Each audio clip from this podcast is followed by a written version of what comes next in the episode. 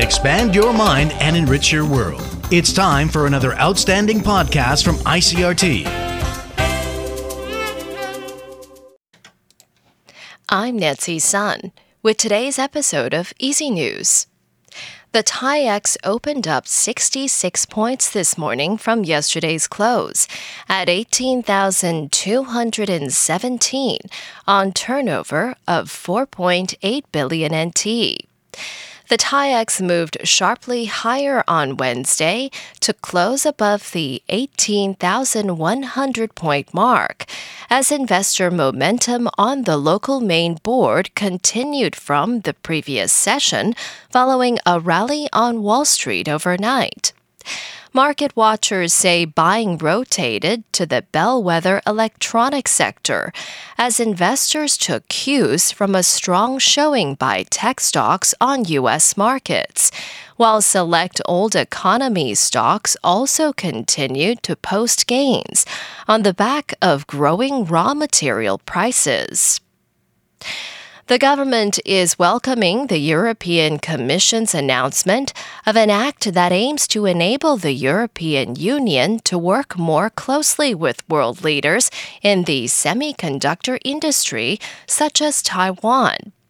Foreign Ministry spokeswoman Joanne O oh says the government hopes the European Chips Act will enhance EU Taiwan cooperation in bilateral investment and trade. Speaking to reporters, the ministry spokeswoman went on to say that Taiwan is ready to explore innovative measures to continue to deepen collaboration with the EU and its member states based on the existing communication channels.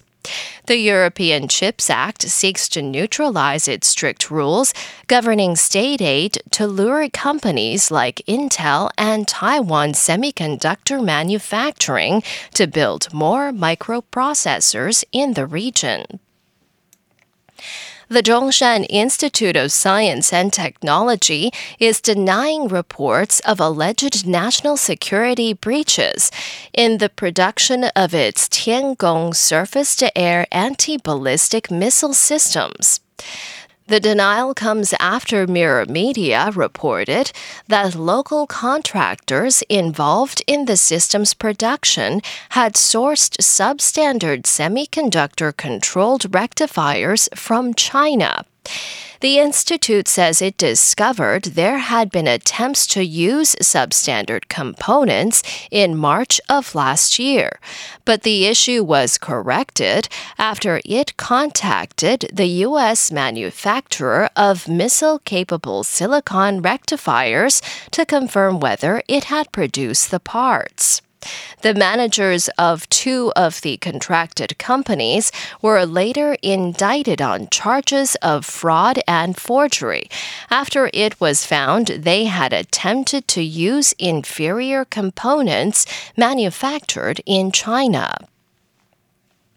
In international news, the U.S. department that handles archives is asking for an investigation after revelations that Donald Trump took 15 boxes of government documents to his Florida residence.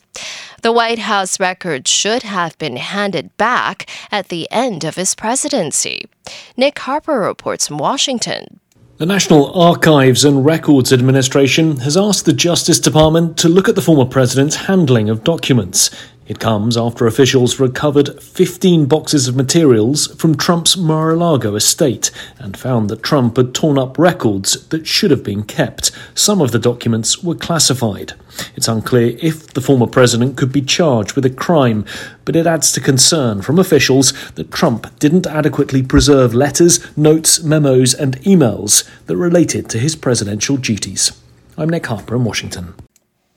And El Salvador has released another woman who was imprisoned after suffering a miscarriage. The woman, who was 28 years old at the time, was accused of aborting her pregnancy and convicted of aggravated homicide. In El Salvador, abortion under any circumstance is banned. The woman who activists helping her only identified as Elsie had served more than a decade of a 30 year sentence. She was the fifth woman released before completion of her sentence in late December of last year. Elsie's sentence was commuted and her rights restored.